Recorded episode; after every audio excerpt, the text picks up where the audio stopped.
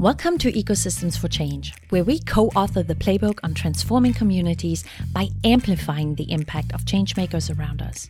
Whether you are an entrepreneur or otherwise changemaker yourself, a citizen who loves their community with a passion and wants to see it thrive, whether you are a mentor, investor, support organization, advisor, philanthropic funder, economic developer, or policymaker, Learn the practical tools and proven tactics of ecosystem builders from all around the world to better support the dreamers, doers, tinkerers, and makers in your community by taking a systems approach to social change.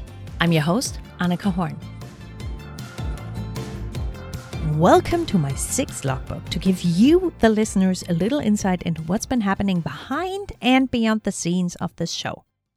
I'm switching up the format a little bit because I've been meeting so many incredible ecosystem builders who I can't all have on the show, but as you know me, that's not going to stop me from trying.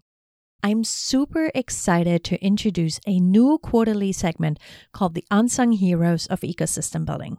I ran this campaign in 2020 with two fellow ecosystem builders, Jeff Bennett and Jess Edwards, both of whom you've met on this show. I often meet really brilliant ecosystem builders online and in person, and through introductions that so many of you have made over the last year. They all do awesome work, and obviously, I want to share their awesomeness with you all. Before we go deep into meeting two unsung heroes, here's what's been going on in the Shenandoah Valley and behind the scenes of this show. I've been spending a lot of time in the Shenandoah Valley ecosystem, which has been and always will be my favorite part of this job. Every six months, we convene a regional coalition of entrepreneurship champions and advocates to share what we have going on for entrepreneurs in our different communities. We also use this time to collectively problem solve and we work on new projects to support the pipeline of entrepreneurial ventures in our ecosystem. In between these in person meetings that only happen twice a year, I spend my time working with these champions individually and finding out what entrepreneurs in their region need. Two formats that have worked out great for this are listening tours and fireside chats. For listening tours, my team and I visit a community and walk around literally listening to what entrepreneurs are telling us about the business and startup climate where they live. They share their journey with us and talk about what's working, what isn't, and how we can help them move forward. The second format we've been experimenting with is that of entrepreneur fireside chats. Rather than walking around from business to business, I partner with local entrepreneurship supporters to put on a fireside chat with one or several small business owners. We invite the community that includes other entrepreneurs and supporters and listen to their experiences. Sometimes we include a hot seat session to make sure we help entrepreneurs problem solve while letting everyone else know what type of challenges startups and small business owners in their communities are up against. So far, we've met in community spaces and private rooms at restaurants and at co working spaces. We've hosted at lunchtime and after hours. You can read all about it on our blog at sccfva.org, where I started publishing a monthly recap of what the ecosystem team is doing and what we're learning along the way. I highly recommend this type of community engagement if you want to put the needs of entrepreneurs at the front and center of your work. With regards to the show, I am super stoked to introduce you to some of the best storytellers in the industry as part of season 6, which will premiere at the end of May 2023. We will explore different approaches and channels for storytelling to highlight the different facets of narrative change. My hope is to show you what's possible for each and every one of us, no matter the budget and team size. Storytelling is not just a nice to have that lives in the marketing department. When used with intention and a little forethought, it can be the very gasoline that fuels your flame of transformation in your community. In season six, I hope to show you close up how to do that. We'll talk about how to have conversations with our communities about what is possible. When developing the premise for this season earlier this year, I knew I would need a strong partner to help me pull this off. I wanted to find an organization that understands the importance of visualization, language, and mapping in an ecosystem. And find them I did. You already met EcoMap Technologies during last year's summer skill session on ecosystem mapping. and I couldn't be more excited to have them by my side as we launch into season six. I'll drop some links in the show notes so you can go and check them out. And now, the moment you have all been waiting for, or maybe just the moment I have been waiting for. Meet the first two unsung heroes of ecosystem building, Nida Ansari and Sammy Popat. Nida Ansari is a principal on the HG Ventures team and has been there for almost two years, working on investments and leading the THG Accelerator.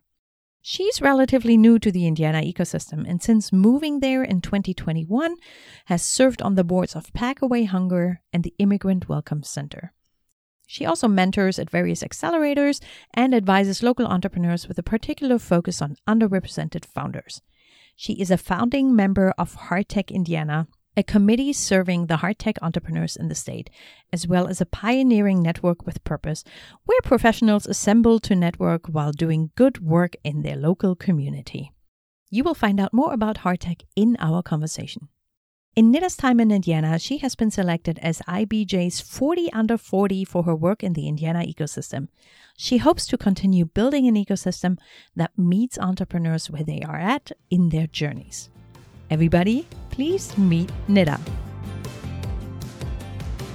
Nida Ansari, I am so excited you're here. Thank you for making the time as an unsung hero of ecosystem building to talk to us today. Yeah, thank you for having me. Absolutely.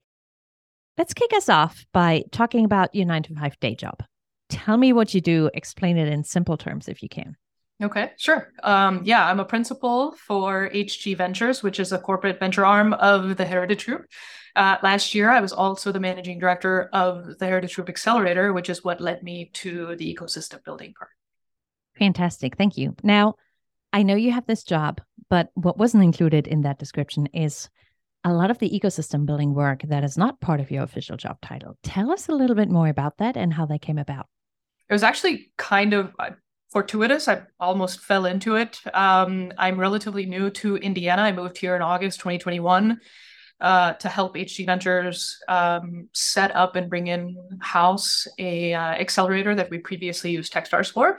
What that meant was that um, I needed to become uh, familiar with the Indiana ecosystem for a number of reasons, personal and professional, right? I needed to be more familiar with uh, what was out here from a startup landscape, from a hard tech landscape, from an investment landscape, partner landscape for the for the accelerator. So effectively, our ecosystem partners. Uh, but then also because I'm new to the city, I decided to um, do it differently. This is my seventh city in the U.S. Um, and the last time I lived in the Midwest, I I took every opportunity to travel. Um, but in this case, I decided to truly make this my own. So that's how it got started. How did you go about meeting your ecosystem and figuring out who is who, what is what, and what needs to happen? That's a great question. Um, I actually approached it uh, very much like a personal exercise. I, I, I made a list of I do quite a bit of nonprofit work. There are a couple causes that are relatively important um, and extremely important. So I prioritize those. Uh, for me, that would be hunger and immigrant and refugee causes. Uh, so I went to conferences and um, events that dealt with nonprofits. That's how I found uh, the Immigrant Welcome Center and Pack Away Hunger and got involved in their ecosystems. Um, and then I went to as many networking events as possible. um, and the Heritage Group actually was really, really helpful because any events that they were sponsors for, they are really good about including folks that have just moved to the area to get them involved uh, in their communities. So it's uh, ecosystem and community building, I'd say. Uh, that so that's kind of I I approached it fairly systematically, and then once the ball got rolling, it kind of just became more organic. Did you keep track of those conversations? Did you write any of it up? Like, how did you process the conversations and meetings, the connections you were making? Did you map them in some way? How did you find your way through? And and and you know, most importantly, how did you not get lost in the who is who and what is what? Yeah. And network mapping is actually quite difficult at least for me to mentally keep track of i did i did make some notes but what's interesting is that the indianapolis ecosystem indiana ecosystem is indianapolis happens to be one of the most connected cities we did a study in 2021 that that told us that um, you're one or two degrees away from reaching the person that you know. So what what ended up happening is that I identified two or three key people in the networks that I was building um, that were my go-tos. So I kind of led with, you know, I'm going to call uh, Julie for this and Ryan for this and and so and so for that, and um, that lent itself to a domino effect in my in my network, which worked out great. Um, Indianapolis happens to be one of those cities. Like I said, I've lived in a lot of cities. This is the only one where people go out of their way to introduce you to the right person or connect you to the right person. So it actually, I would say, my method may not have worked as effectively or as efficiently in any other city, but it did here. I am so happy to hear that.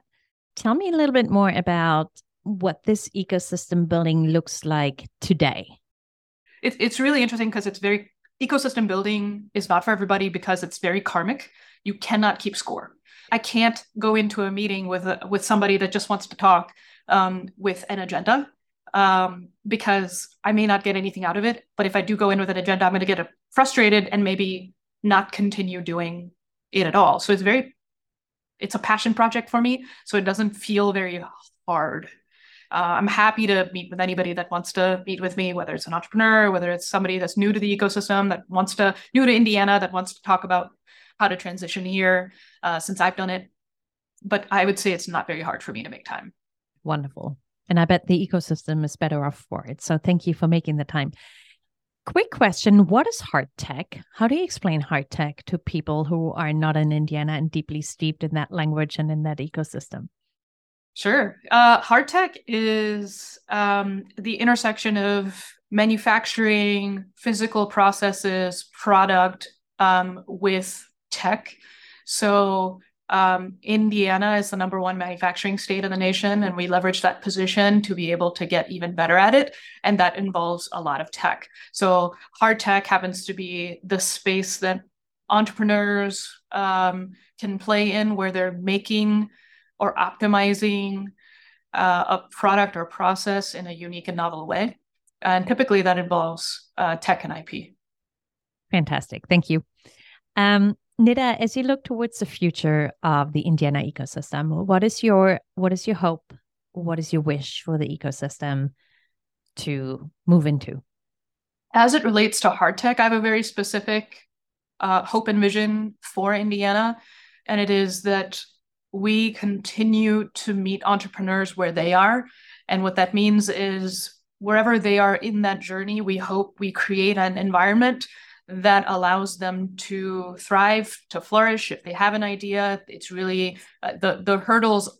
It's not harder than it should be to start a business, and it's not harder than it should be to grow. It's already hard enough as it is. Entrepreneurship is a lonely journey, uh, and we've heard that from our founders.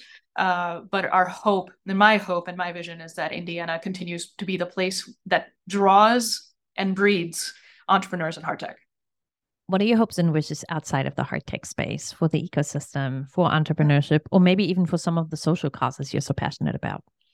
I think it's very similar. Uh, Indiana was a black hole for me prior to me moving, right? So it was for sure a flyover state. Uh, since having been here for almost two years, it, it presents a, a, really cool opportunity for entrepreneurs in that cost of living is affordable. You've got a lot of opportunities. The state provides a lot of grants um, uh, for entrepreneurs with families. It is it is a uh, very safe environment as well. Um, the ecosystem in the form of legal services. We've got Purdue, we've got IU, we've got a lot of universities that provide very talented folks. Um, that are churning out very talented folks in the STEM degrees as well as in the business uh, areas. So we've got the makings of a world class ecosystem here in Indiana. Uh, and the hope is that um, folks start to actually recognize that and talk about it. And it takes champions like yourself to get the message out there. I'm so thrilled. Thank you, Nida, for everything that you do.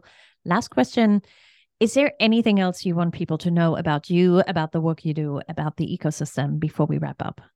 I'd say that uh, you know I'm I'm happy to talk to any entrepreneurs that are um, thinking of it doesn't have to be in hard tech, uh, but that are exploring um, either coming to Indiana or otherwise. We you know I work in uh, globally as well. What I'd like for for me, I'd say I do tend to have a soft spot for underrepresented founders, minority founders, female founders, immigrant founders. So please do reach out. I'm on LinkedIn, I'm on Twitter. Um, easy to find. Fantastic. So people can get in touch with social media. Is there any direct way to support you and your work other than reaching out and applauding your efforts? Follow us at uh, Hardtech Indiana on Twitter. Uh, we have a LinkedIn page as well. I'm on Twitter at the VC Nida. Uh, and uh, the way to support is just to spread the word. And if anybody has questions, I'm happy to lead to resources. Is if I can't answer the question, I'm happy to uh, to point you in the right direction if I can. Super. And I will make sure I put all of these details into the show notes so people can follow up as they're listening along. Nida, thank you for making the time. It's been wonderful to have you. And I can't wait to have you back on the show to dive a little bit deeper into the work that you're doing, not only in Indiana, but also for underrepresented founder. Thank you. Yeah, thank you so much. The second unsung hero of ecosystem building works in Maryland at the University of Maryland College Park. As a campus connector, Sammy has worked at the intersection of his passions for entrepreneurship, innovation, economic development, community engagement, and higher education. As an ecosystem builder at the University of Maryland College Park, he is naturally inclined to connect people who could benefit from knowing each other. Activating and catalyzing meaningful engagements, either professionally or personally, energizes Sammy. And with that in mind, he envisions being remembered as someone who brought joy and value to many people's lives by sparking positive, fruitful, and lasting relationships, collaborations, and mutually rewarding outcomes. See for yourself in my conversation with Sammy Popat. Sammy, I am so excited you're here with me today. Thank you so much for making the time to come on the show and tell us a little bit more about your work. And thank you for inviting me. I'm so excited to be part of this conversation today. Sammy, when we first had a chance to chat, we dove really deep into the university ecosystem and all the moving parts, which you are helping triangulate and synthesize and help everybody else make sense of. In very simple terms, can you explain to us where you are building an ecosystem and what your role is within that ecosystem? So I work at the University of Maryland College Park. I am part of the Division of Research. And so a lot of our work is obviously focused on the research enterprise. Um, but with the research, sometimes our faculty, our graduate students, our students, they come up with incredible ideas, breakthroughs, and discoveries. And part of my process, um, and I'm part of a team, so I want to make sure I give credit to everyone else who's part of this ecosystem. But we think of the ways that they're going to have hurdles. So any opportunity that we can support them through the process of taking that idea outside of the university. So that's the way that I think of it is our community, which is this university that has 12 schools and colleges, 40,000 students, 10,000 faculty staff. There's so many people, and then there's so many incredible things that happen when you have all these people working on a campus towards a, a bigger goal. And what we, as the Division of Research, and then my colleagues who are based in different parts of the campus are doing, are thinking about the different um, ways that these individuals engage with us, and then the questions that they have, and then what their needs would be to help them think of the ways to take those ideas out of the university and put them into the world. And it's exciting to be thinking of something big and how you can scale impact and we want to help them realize that goal and actualize it and put it out in the world um, because maybe someone has the cure to cancer. And we don't want that to be stopped because they're not necessarily sure how to go from the academic side to industry or to commercialize it or work with government or other partners. One thing I find really fascinating is that not only are you a closed off university campus, but you've actually managed to build bridges into the community by having, obviously, you're very close to DC. You have other corporations nearby. Can you tell us a little bit more about that bridge building from within the university out into the wider world and the community within which the university is embedded? So, one of the uh, great kind of opportunities that I have is I su- serve as the manager of the research park, the Discovery District. So, the university, obviously being a public research institution, is very deliberate about ensuring that we engage broadly with our state, our county, our region. You mentioned the DC area, And we think about who else can we partner with and support and empower some of these ideas and opportunities. And we, from the research park, actually realized that we could actually bring some partners closer to campus because one of the great things that we do is we produce incredible talent. And those students who are our future workforce, they're looking for opportunities and companies, small business owners, entrepreneurs, they're also looking for that talent. And we go, hey, this research park is just, it's adjacent to campus. We want you to come and we want you to consider being either located or co-located here and having our students intern with you, maybe our students do projects with you, and then our faculty maybe work and do research with you. So it does help us to bridge the gap to have a research park and extend the university into the community. But we're also thoughtful about working with our local city, City of College Park, and our partners who are neighboring and surrounding us, and asking questions with them. You know, what can we do together? What are um, ways that we can actually work together? And I'll give you a great example. So the uh, area that we're in doesn't have its own, it did not have its own high school. Um, there are other um, elementary middle schools, but the university and the city realized that there was uh, this need, this desire to actually create our, our own independent charter school. Um, and so that's just one example of working with the community, realizing that there was a need, but it also benefits not just the city, because it is a charter school, it has to be open throughout the county. And so there are students who come from outside of College Park who are not connected to the university, but are now coming to our community from Prince George's County and actually having an incredible experience and engaging with students from across the county. And, and we think that that's important for our county. Um, I'll also mention that our county is majority minority county. Um, and we're very proud of the fact that we have so many incredible diverse people from so many different walks of life and in their proximity to the institution. And that's important to our university and how we engage and really think about how we interact with those around us and also exemplify and illustrate the need and um, importance of that being part of the vitality of a dynamic university institution and community. Sammy, from what I understand, you are a campus connector. So you're really helping connect the different colleges within the university, connecting students, connecting faculty and staff, but then you're also from campus into the community. Can you give us an example of what you might do throughout the day as an ecosystem builder, as a campus connector, as someone who feels so passionately about innovation, research, and entrepreneurship at your university?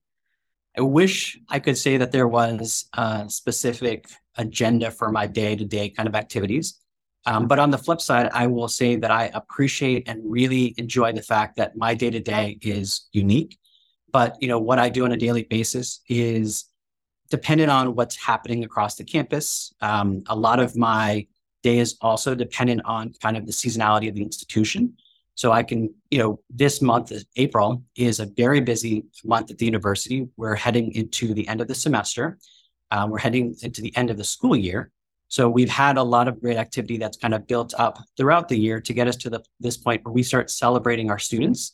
We host several pitch competitions. We recently had a quantum investment summit where we brought uh, investors and people involved with quantum to the university. So we had a two day event where we actually had panels and keynote speakers, uh, and the president of the university uh, address the, the, the summit. Um, and, so from that standpoint, uh, what I can kind of give you a sense of is you know, in the morning, I usually check my emails. I'm really trying to figure out what's happening. If there's anything that I need to address. Um, I'll try to keep posted on the university's communication. So there's a daily briefing called the Maryland Today. I read it to see if there's anything that's important or something that kind of stands out. Thinking of what you talked about as a campus connector, some of what I do is also put time aside to look for ways that I think, you know, hey, there's this great thing happening here. I wonder if this person on campus from this side of campus knows it maybe I should connect them together. Or maybe I should reach out and say, hey, what kind of support can I provide from my position? Or also, do you know that these resources are available and may be of use to you? Right. Um, and, and the other thing that I'll add is aside from having conversations and meetings with folks, I do put time aside to do what I consider project time. So I hold part of my calendar, um, whether it's you know 10%, 20% of the week specifically taking time to think of things that are going to come up ahead that I should be addressing, but also things that I'd like to work on. And, and I'll give you an example is uh, one of my kind of exciting jobs that I like to do is actually managing our innovation gateway. It's an online portal that I um, helped develop with our uh, with some developers, but with the university's support to create a single repository for all the university's innovation and entrepreneurship resources.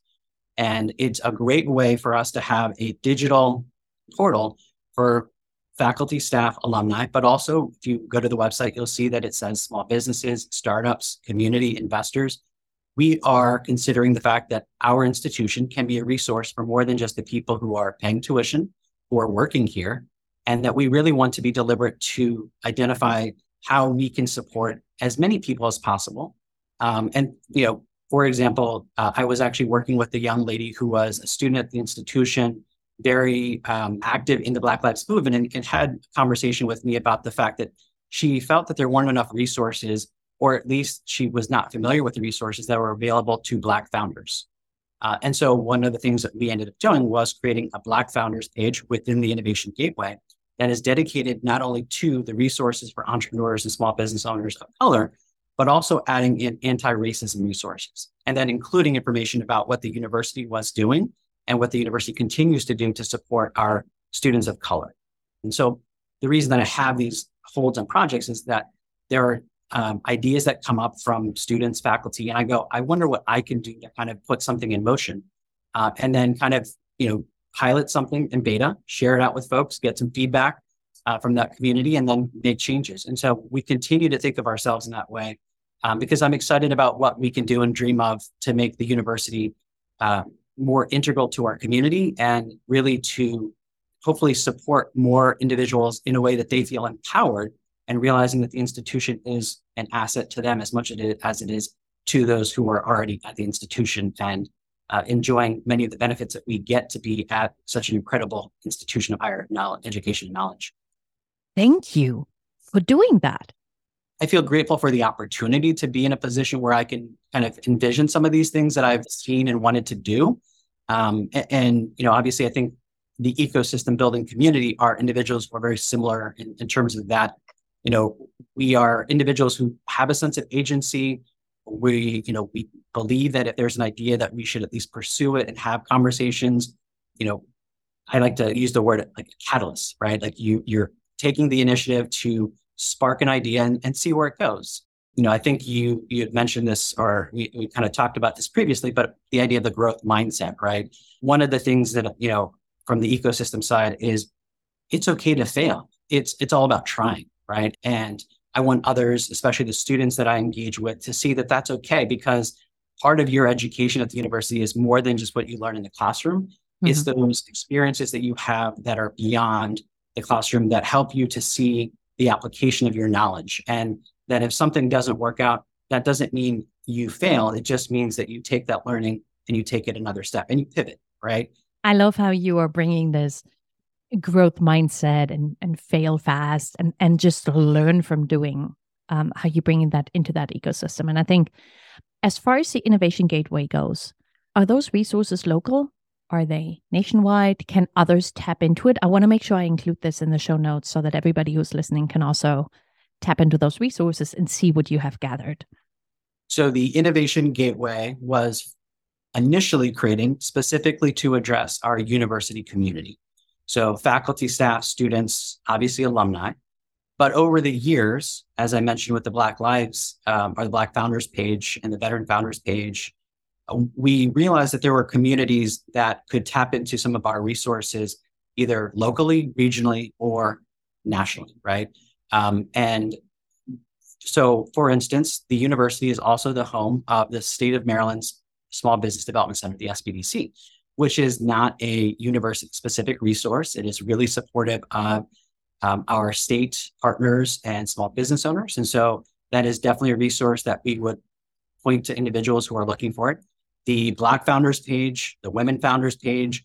Um, there are resources on there that are in some ways specific to the university, but there are other resources that are very much open to anyone who is looking to start a business, uh, maybe consider what it looks like to be an entrepreneur, maybe just want to engage with the entrepreneurial community and learn all about what's happening in their, you know, their part of the world. So um, I would definitely have people check out those pages Brilliant. Sammy, thank you so much. My last question is Is there anything that you would like to share with the audience that we haven't touched on yet that is important to you to share?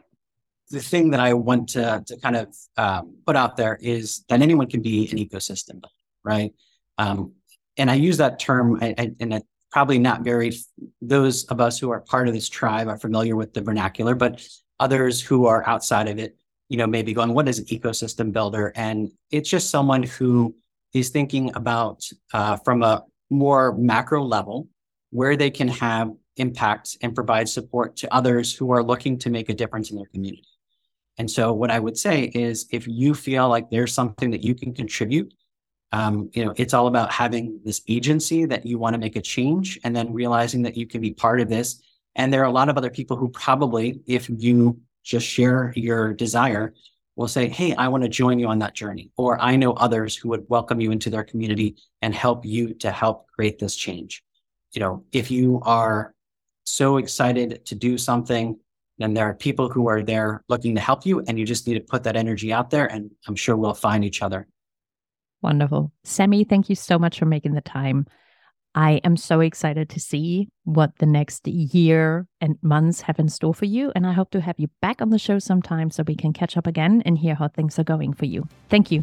Well, thank you. You can read the full conversations with Nida and Sammy over on ecosystembuilderhub.com. Simply follow the link in the show notes to learn more about their roles, views, and impact as entrepreneurial ecosystem builders. If you love what they do as much as I do, reach out, connect with them, go visit, or just come and hang out with us at the next Startup Champions Network Summit in Washington, D.C. on June 7 and 8. I will be back in two weeks to launch season six on effective storytelling for ecosystem builders with the who's who of storytelling for narrative change. Y'all, we're talking TV, podcast, print, YouTube channels, the whole gambit. I can't wait to share these conversations with you. Until then, thanks for everything you do to support the changemakers in your community. Catch you in two weeks, Anika. I pay my respect to the traditional custodians of the land on which I work and live, the Monacan, Shawandasse Tula, and Manahoac people. I recognize their continuing connection to land, water, and community. I pay respect to elders past, present, and emerging. This episode was produced by Yellow House Media.